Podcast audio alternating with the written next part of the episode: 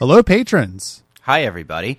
This week, in order to uh, combat Trump's America, we are going to be talking about four ladies in charge of their sexuality. Actually, this month, please do not promise four patron episodes a month. That will kill us. We could do four episodes on the Golden Girls. Yeah, this month we're going to talk about the Golden Girls. It's a little bit of an out of the box choice, but uh, you know we're kind of broadening the palette of these patron specials, trying to talk about other things that perhaps we find interesting. Um, we wanted we to also- do some shorter shows that we obviously are not going to do an episode by episode of the Golden Girls, but it is one of our favorite shows. I think th- the show was one of the first things that Eric and I bonded over, our love for it, and uh, I think it is certainly worth talking about as a whole. Yeah, so we watched. Uh, I think it was twelve episodes of the Golden Girls. We watched like 25. I kept watching after I watched my assigned ones. Well, I didn't because I uh, uh, watched three episodes a day, and that was about all I could take because I had a, I had other things to do Hmm. Yeah. like work and you know make dinner.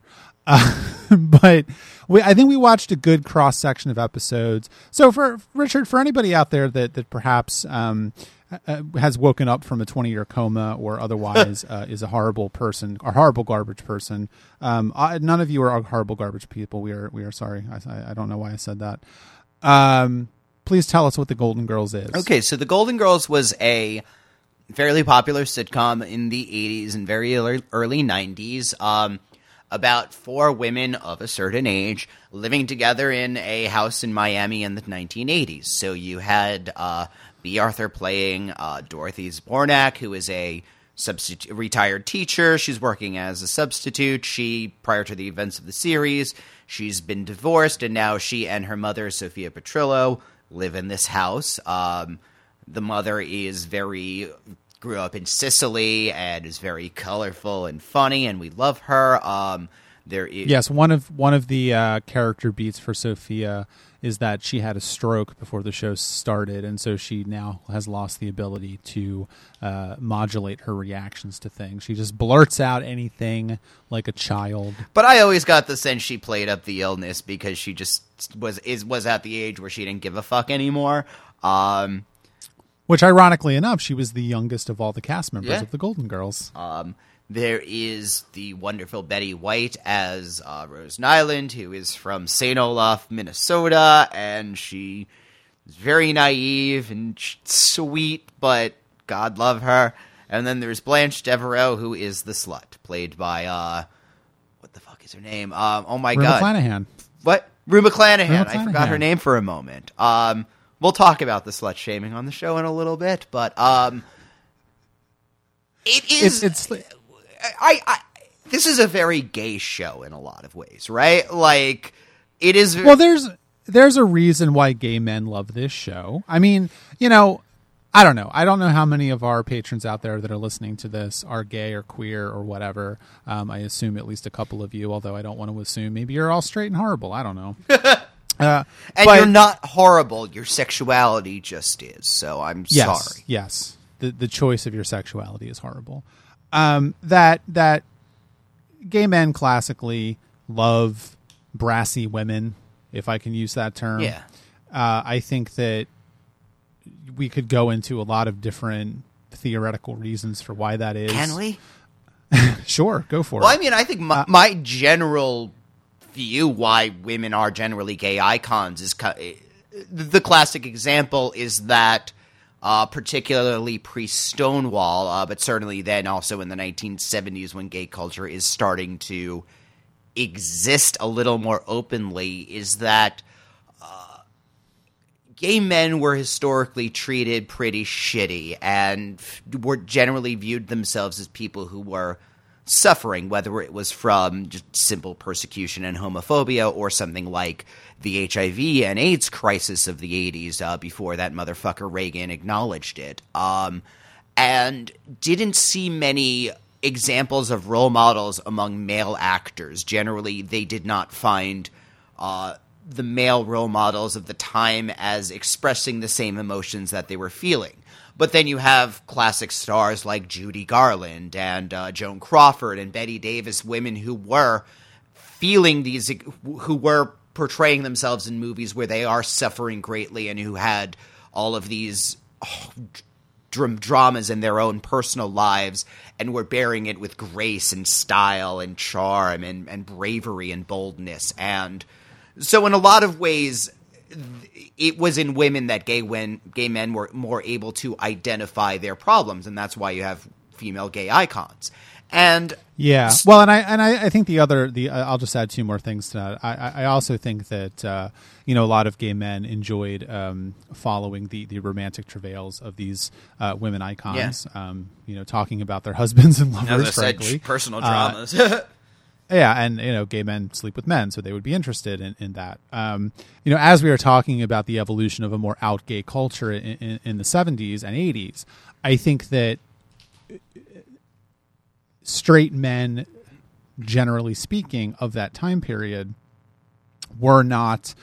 Uh, it was not socially acceptable, yeah. culturally acceptable to to outwardly show a lot of strong emotion, and gay men obviously had a lot of emotion that they were not able to show uh, in, in, public, and so I think that you know there's there's a reason why, for example, someone like Judy Garland or Barbra Streisand or whoever, uh, you know, a lot of these women that became gay icons are are performers, singers, uh, very expressive emotionally as well. So I think that has a lot to do with it.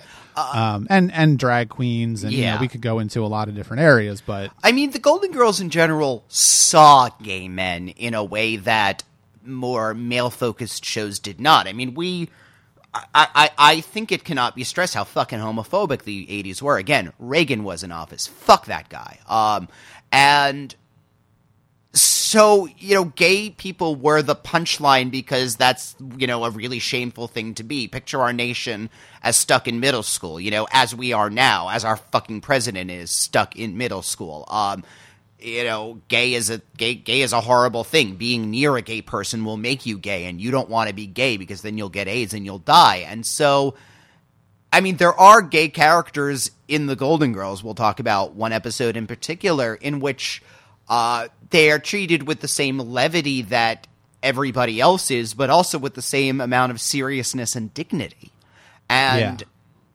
I think that gay men have repaid that to this show. This show is very historically important for that. For the fact I, I that you, as a gay man, could go to this house and be welcomed. Yeah.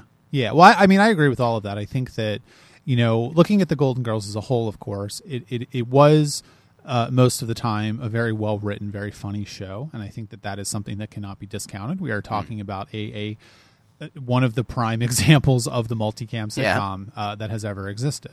I also think that we have to look at it from the point of view of um, this. These are for women. This is a very female driven show uh, the men more often than not are are objects or, or butt of the joke in a way. Mm-hmm. Um, and and I think that the four women now I have my problems with um, you know shade throwing and all that kind of stuff that is sort of endemic to, to gay male culture to some degree. Yeah. Um, eh, but and I think it is something that is, is is sort of going away to some degree, although sometimes not. But I think that this is a show. Eh, these four characters, in a way, are coded as gay men uh, in a way that I don't think a lot of people pick up on. Uh, um, yeah, I mean, I'm, I'm thinking of, they're coded in the way that um, it reminds me a lot of Who's Afraid of Virginia Woolf, how Elizabeth Taylor is a, is a gay man, how all of these four characters are gay men. This has done a lot to make these shows for gay people. Yes, and, and and and to be clear, I mean, gay men worked on the show. Uh, probably most famously, Marc Cherry, who I believe went on to create Desperate Housewives um, you know, I guess early on in his career because this was the, the yeah. he was working on the show, I believe, in the or in the early '90s. So certainly the case that that this was a show that, as it went on longer and longer, was realizing that it's not insignificant portion of its audience was was gay men, and I think you see that in the the sort of uh, the shade throwing that the characters yeah. engage in. That that is where a lot of the humor comes from.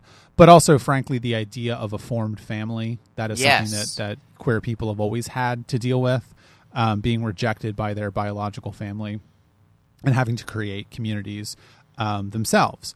And then I also think that the show has developed later on throughout the AIDS crisis as well. Yes, into a show that is not afraid to tackle very very weighty important subjects in a respectful way but also in a very funny way This is the era of the very special episode, but generally when you have the very special episode, it's usually from a very conservative view. You have all of the anti-drug episodes. When the Golden Girls does a very special episode, it is very much from a socially liberal point of view for the most part, very much in an advocacy for, in particular, the elderly, for senior citizens, uh, recognizing that society has failed people of a certain generation or age and that certain that reforms need to be made. Yeah, yeah, because I think that that this. I mean, this is kind of a side tangent, so so just bear with me for a minute. But um, the the movie Weekend that was made by Andrew Haigh came out, I think, in 2011, which was a very very sort of slice of life, uh, a cinema verite uh, sort of look at um, the a very very strong emotional connection between two gay men that formed over a weekend, and it is a movie that I think you know gay movies in general are usually not very good. Uh, this is first and foremost an actual movie, Yeah. and that kind of cemented his career in a way. He went on to to help co-create Looking, which was canceled by HBO. I assume because HBO was full of homophobic people because it was getting the same ratings as Girls, and Girls went on for six seasons. But that's a side issue. Uh, but I also think that um, if you look at his next movie he did, which um, the name of it is escaping me, but uh, uh, it was a, a movie with um, Charlotte Rampling and uh, playing playing an, an, an older straight married couple.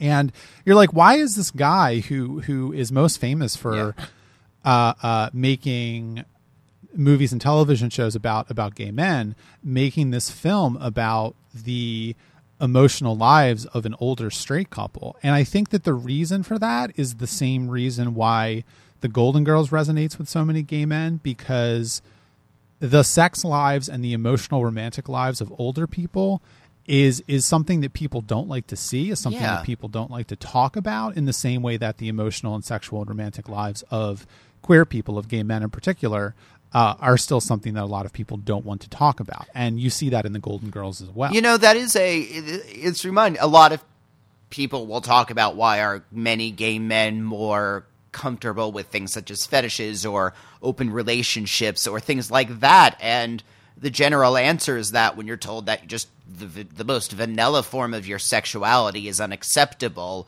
uh, well i've already crossed a line so let me see what else is around here and yeah you geriatric sexuality is uh, is especially at this time considered a bit of a shameful thing. You're not supposed to. Uh, oh, oh, generally, women's value will be tied to their sexuality and their beauty and all of that. And once you get past a certain age, once you get postmenopausal, that's all supposed to end, right? The uh, typical thing is at that point you're volunteering and you're just doing charity work until you die because you've had your kids and here eh, here the show is very much about four women who are eh, again even sophia is portrayed as sexually active throughout the course of the series um and defined by different degrees and the character of blanche very much is dealing with the fact that she is somebody who always considered herself very beautiful and is now past the age that society says that you know she is useful in a way and is compensating for that Yeah, but I mean, I also think that that I think all that's right. But I, I think that what's interesting about the Golden Girls as well is this was still the era when. I mean, I almost hate to say this, but but older women were allowed to look like older women. Because you know, I, I, I mean, most famously, for example, there's a lot of talk around the the new um, Star uh, Star uh, Star Trek, uh, the new Spider-Man movie that's coming out um, just a few days after after this is released, and you know, Marisa Tomei is playing Aunt May, and you know, Aunt May is generally Yeah. speaking considered to be a very elderly woman, and I mean, I remember Marisa Tomei. It still looks like you know a hot chick essentially. Well, I remember how Um, Aunt May was in the Tobey Maguire Spider-Man. She was an elderly woman. Yeah. Right. And I mean, I think that ar- the argument has been made that uh, Marisa Tomei playing Aunt May is more age appropriate because, you know, Peter Parker is like 16 and she's like 45 Yeah. than it would be for like an 80 year old to play Aunt May. Why does she have a nephew that's I thought it was a great 16 Aunt when she's 80? But you know whatever. Uh, I, I think the point is that the, the, the age appropriateness of, of, of the female, uh, you know, female aging has always been an issue in Hollywood, and or even something like um, you know hot in cleveland or something Yeah. which you know are, are women that are about the same age as, as the characters in the golden girls but they're obviously a lot more uh, traditionally hot i mean Yeah. i don't think that blanche for example is unattractive but she looks like a woman that of, of her age Yeah, she is. uh, yeah, she may be dressed. She seems to that she's dressing maybe about ten years younger than she ought to be, but she is still dressed as she's not dressed as somebody who is twenty. But isn't that part of the thing, though? Is that I think it's interesting that you say she's dressing ten years younger than she ought to, because isn't that part of the Golden Girls, though? Is that there is no ought to? Yeah, and I guess uh, assume that I had air quotes around that, but right, like you know, part of the part of the I think the revelatory nature of the Golden Girls, even now, you know, 25, 30 years later, is that these are four older women that are still demanding full participation in life. You know, they are not just saying, okay, well, I'm 55 now. I'm not going to date. I'm not going to have sex. Uh, they are having a full, engaged, 360 degree view of life. You know, and that is something that I think is is still even now looked at as as strange. Yeah, I mean, many episodes deal with uh, one of them slipping and You know, there there was an- one episode I watched where they, Sophia recognizes that you know her friends are dying or moving away, and she's not really doing anything, and they're trying to figure out how to get her to have a social life again, or you know. Dorothy, it's been forever since you've gone on a date. You should see somebody. You need to go out. You know, you need to still figure out how to do a thing you know even if you're not working a full-time job what are you doing to keep busy to to, to, make an impact on the world? Uh, I, I think the, the show very much says that just because you're past a certain age does not mean that you are uh, outside of society. I mean it's funny to watch the series and realize how much fuller their social lives are than mine how they are always doing a thing Yeah, and I mean, of course, part of that is that they're on a television show, but but but at the know- same time they are also they're all they are not doing things that I don't have access to. They're always volunteering for a thing, always down at a community center, always meeting new people. Yeah, it's weird, right? Because I was doing a little bit of research, um, you know, in preparation for recording this, and I, I read kind of the the AV Club, you know, you, does uh, episode by episode reviews, a lot of stuff they haven't done in the Golden Girls. I don't know, I don't know how useful or, or, or interesting Yeah. uh, an episode by episode analysis of the Golden Girls would actually be. Um, so I think the the sort of broad approach is is best. And one of the things that I think is interesting is that, you know, the person who wrote uh, that write up for the AV Club was a woman, and and she said that this show was about four women that are waiting around to die, Huh. and which is like a weird thing to say. I I I don't necess. I mean, I can see that. I don't necessarily disagree with that read of the show. I mean, that sounds like one of those such a- snarky internet things. Well, I mean, I- I- I haven't read the review, In, obviously. in context, it wasn't snarky though. In context, it was like here are four women who are past the prime of their life. All of their children are grown Mm-hmm. up. Their husbands have left them or, or have died, and you know they are basically now just waiting around to die themselves. And what do you do when you're waiting around to die? Um, and I- and so you know, life life has passed them by in a way, and. I, I can see that reading of the show, but I also think that it's such a different it's such a different fundamental look at the show than I am used to seeing because I watch the show and I see four very vibrant women who are continuing to do a lot of very active things in the community. They're dating, they're they're volunteering for things, they're working, We s- and they also have each other. They have the very very strong relationships with with each other. They watch each other, they look out for each other.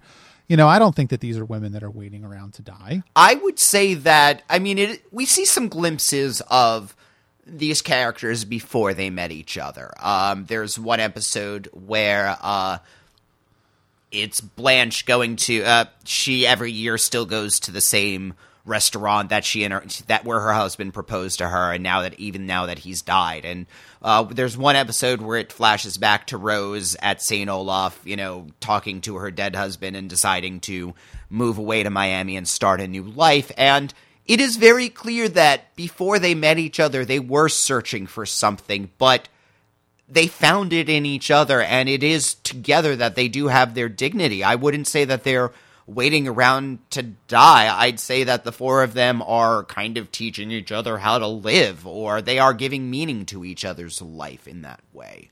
Uh, yeah.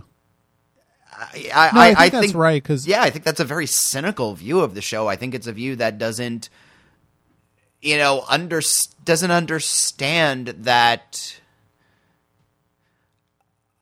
I don't know because yes, with all the catcalling and there is a na- there can be a nastiness to this and a lot of I, I I've read a lot of stuff dealing with you know frenemies and this feeling that you know two women can't just have a warm supportive relationship to each other there has to be an amount of cutting each other down and that is certainly there but they are also Which is also something that is true about a lot of gay men. yeah I mean Let's be clear. yeah, it, I, I, I think it is time that. I, I think that does almost come off as internalized misogyny or homophobia. I mean, again, the way that they all kind, they both accept Blanche's sex life and they condemn Blanche for her sex life in this. Uh,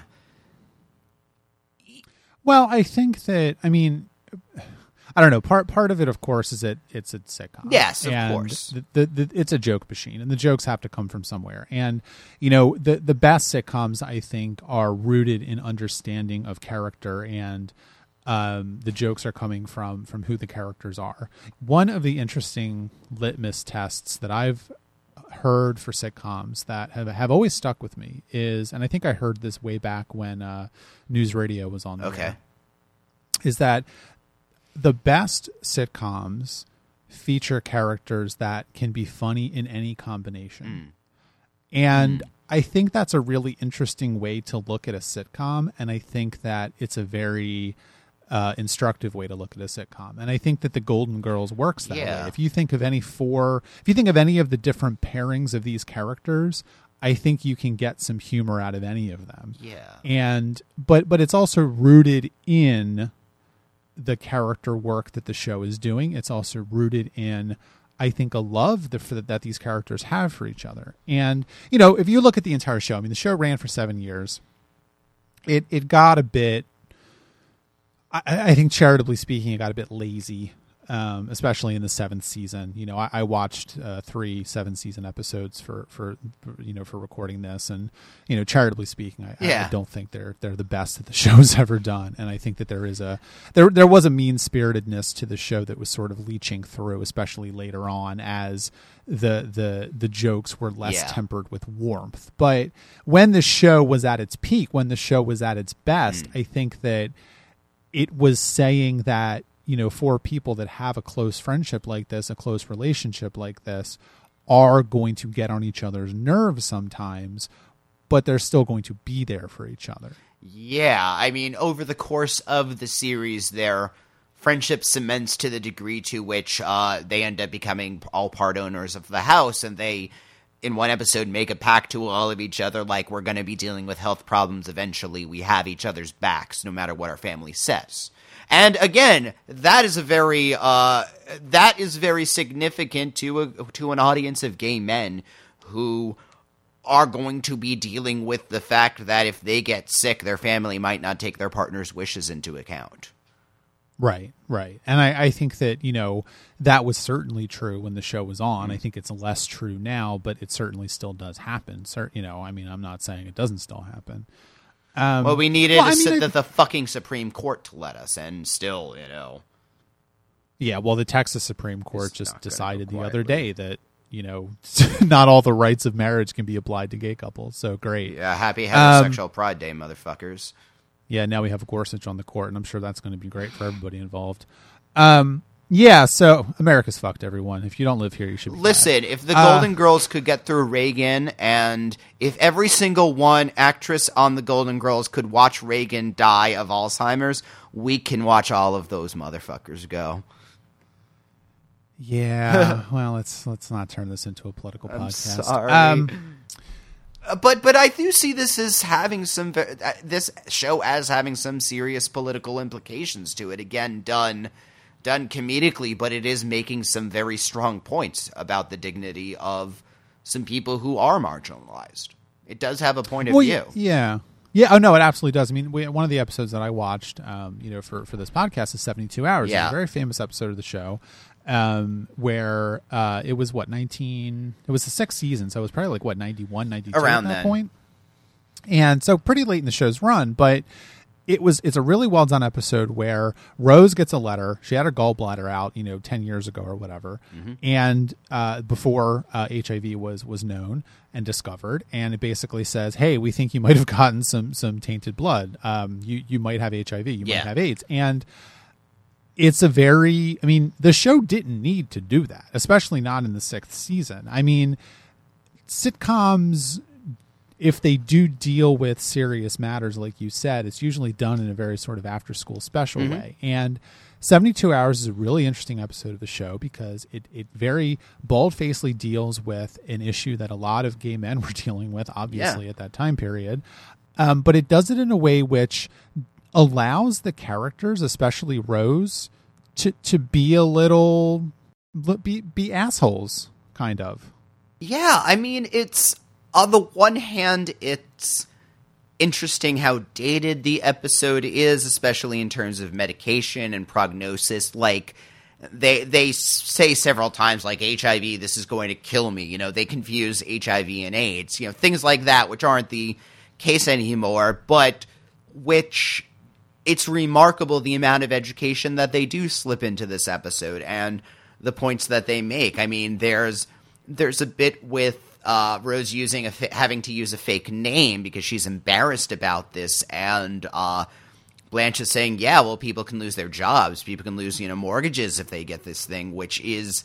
I mean, that's the movie Philadelphia, right? That was the movie that told straight Yeah. people that AIDS existed. Um, And, and you know, weirdly enough, I mean, not not to get personal, but like you know, I as a gay man get an HIV Yeah. test, you know, every once in a while, and uh, it's funny to me because like what the last time I got one, my doctor was basically like, "Do you want insurance to pay for this?" And I'm like, yeah.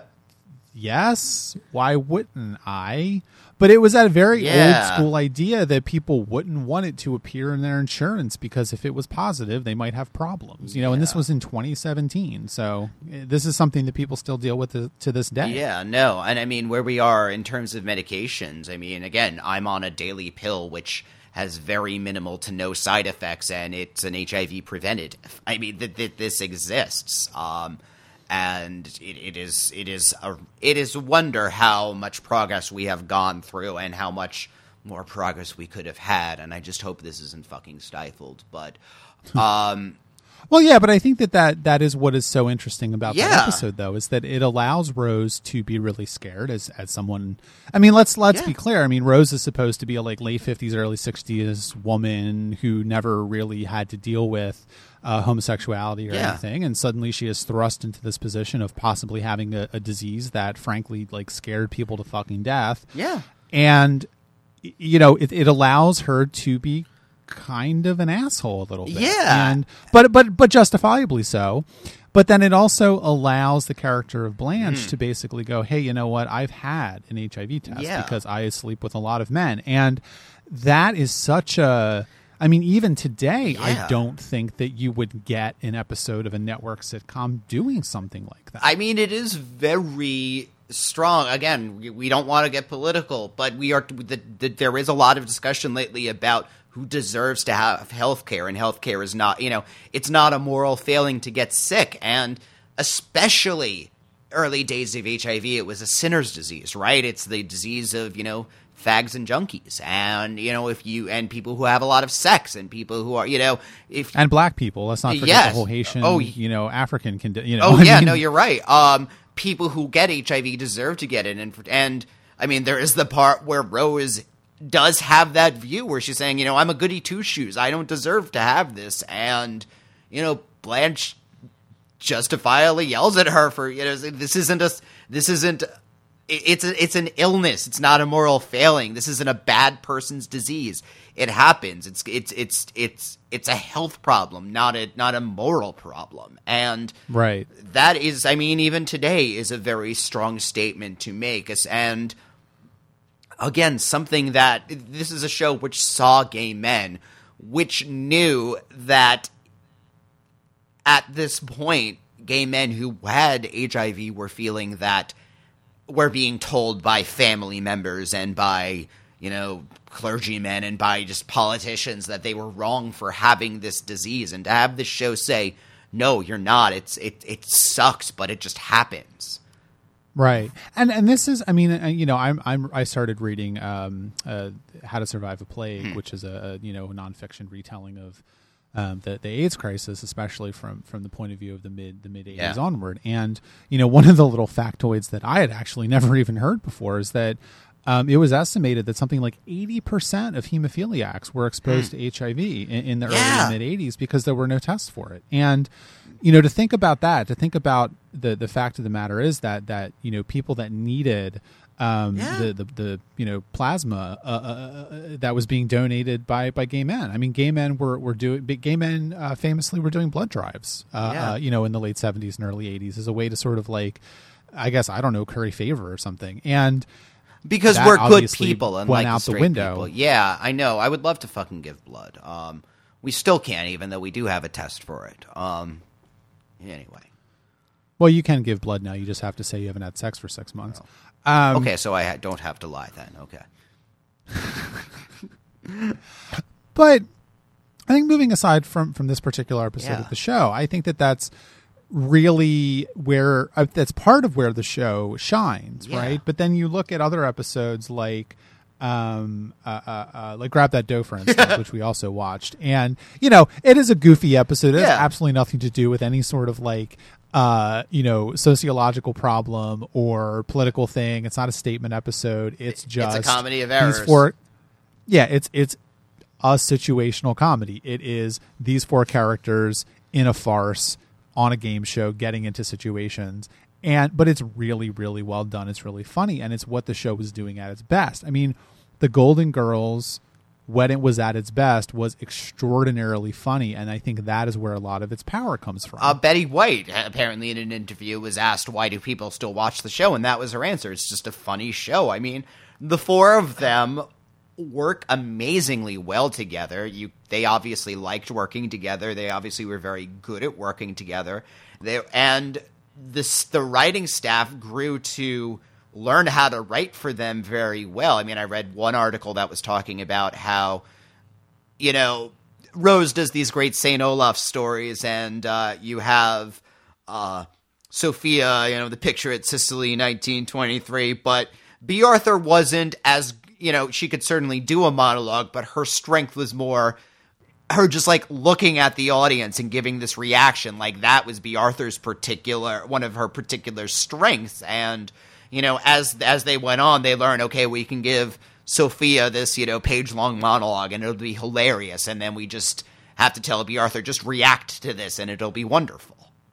I- I- yeah, because in a lot of ways, Bea Arthur is, is the spice of the show. Yeah. Like, she, if you've ever watched the show, there's a particular beat that a lot of the a lot of the, the scenes have, and you know one of the ways in which Bea Arthur was used very effectively Yeah. is, I mean, she famously has this very low voice, and she can cut through the laughter and clapping of the studio audience in a way that none of the other characters really could because she had such a, a deep resonant voice, and so you know they have their jokes and blah blah blah, and then she comes out with this one liner that just kills, and that ends the scene, and it usually works very well. I think that that all of the characters like you are all the actresses like you said work very well together but they also um they weren't afraid to play around with their own images i guess. I mean Bea Arthur was probably most famous of course for Maude. She's playing a particular character Yeah. in the golden girls. But like for example you know betty white and rue mcclanahan were well known for playing the exact opposite types of characters that they were well known for playing in the golden girls. Yeah, I mean, they were told they uh, uh, originally were pitched to uh, play that, and they kind of at the last minute decided among the two of them we'd like to switch parts. Right, right. And I think that worked really Yeah. well because that was, I mean, you know, for example, Betty White was very famous for playing a sex pot in uh, the Mary Tyler Moore show. And she changed her part entirely. No one kind of thought that she could do that. Now, interestingly enough, I think that because of the popularity and the enduring nature of the Golden Girls, it's more well known that Betty White was playing this naive character, and Rue McClanahan was playing the sex pot, than vice versa, Yeah. as they were in the 70s. But it is the case that they were still playing against type. Yeah, that's and I I I, I think that is why it feels because it does feel very fresh, you know, in their portrayals. They are doing very maybe different things. It would have been another iteration of their same characters. This they're able to do something very different with. Yeah. Yeah. And I like that the show is I mean to say it's formally experimental, maybe going a little too far, but they do a lot of I mean there are the show is very famous for flashback episodes of just all new scenes where they'd just be sitting around. One of the episodes we watched was a Valentine's Day episode, so it's just them sitting around and talk and eating chocolates and talking about Valentine's days gone by. And it gets more of a sketch comedy feel in those episodes in a way. They they, they do a very like I said, this is the one with the uh, uh, the scene of Blanche going to the restaurant where her husband proposed to her, and it's like a three four minute scene that really doesn't connect to anything else, but it's a very nice scene, a very good uh, an, an opportunity for her to show some dramatic bits, you know, and all that. Yeah, yeah, I think so. And and you know, funnily enough, too, I think in, a, in, in kind of a, a similar way, um, you you get the show. You're right. Like it's not formally experimental, but it, it also very much does slot in very nicely to um, a, a, very 80s idea of a sitcom. Mm. But I think that's where its power comes from. Like it, it is allowed to be a little bit uh, uh, daring in some yeah. of the subject matter it's talking about because it is so traditional in other ways. I mean, you know, if this was a formally experimental show, I don't think it would have been nearly as successful. Oh yeah. And what you have is, you know, you're you're taking your medicine with some with some with some sugar. I mean, you're getting these very these very funny actresses who are uh, performing these scripts that are very very well done and very funny. But they're also talking about aging. They're talking about Yeah. assisted suicide. They're talking about HIV. They're talking about uh, gay rights. I mean, they're talking about all sorts of things that they're they're able to do. And I think also the fact of the matter is that these are for women of a certain age, as we talked about. That you know the show was a surprise hit. Like no one thought this show was going to do anything. Um, it was on Saturday nights. It was aired on Yeah. Saturday nights. I mean, I don't think that there are any network shows that are aired on Saturday nights anymore because no one watches television on Saturday nights. But it, it was such, and I think it really belies the point that, um, you know, I don't think people know what they want. Like, you get these focus groups and you get like all this stuff, and but at the sen- end of the day, something like the Golden Girls can come out and everyone reacts really strongly Yeah, to it. yeah, yeah.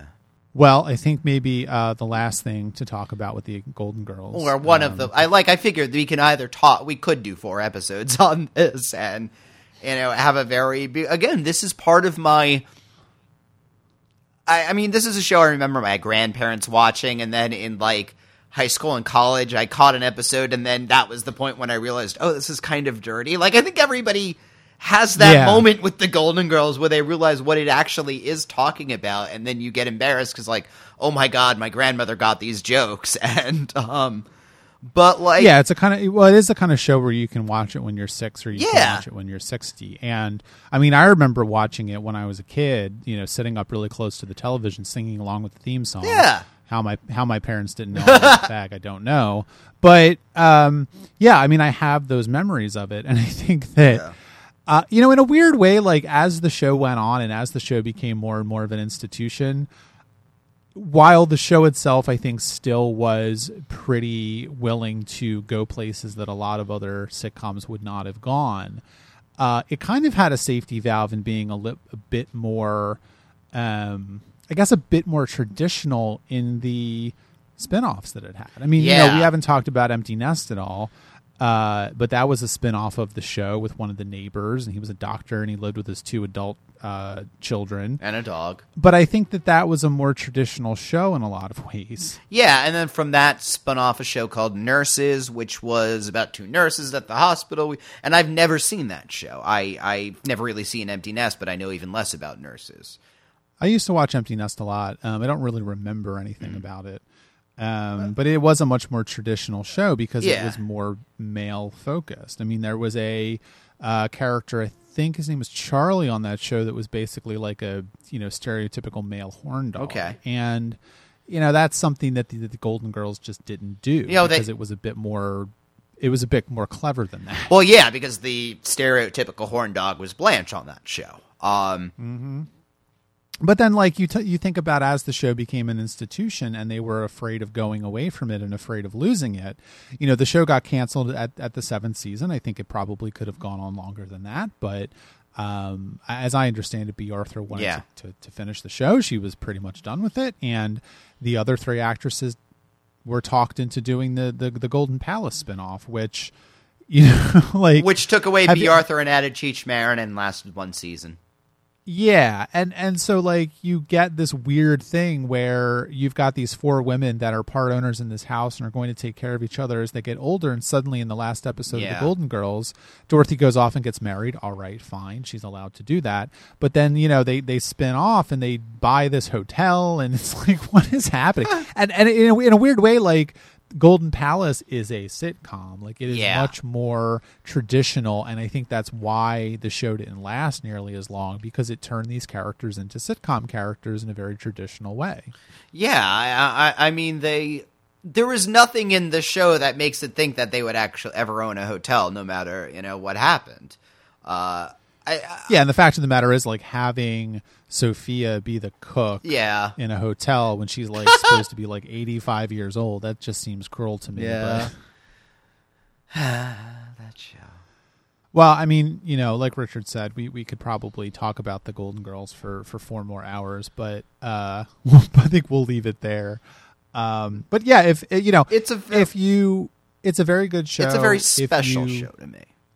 Yes, me too. And if you haven't seen it before, if you've never seen it, or if you haven't seen it in a long time, um, you know, go out and watch it because you know if you're giving us money every month, you obviously uh, respect our opinions on on television shows. So just do it already. It's on Hulu, all of it. I mean, I this is one of the shows that I owned all every season of the DVDs of, and I have seen the full series at least five or six times just from the DVDs alone. And like in college, when I used to watch Lifetime, they'd have an hour of Golden Girls every day, and so I have seen i i uh, many of these episodes. I've seen a dozen times, and I. I we we again had a list of about a dozen episodes we were watching for this and I continued on and I'm going to keep watching I'm going to finish watching the rest of the series over the next few weeks just because I really fucking love this show so much.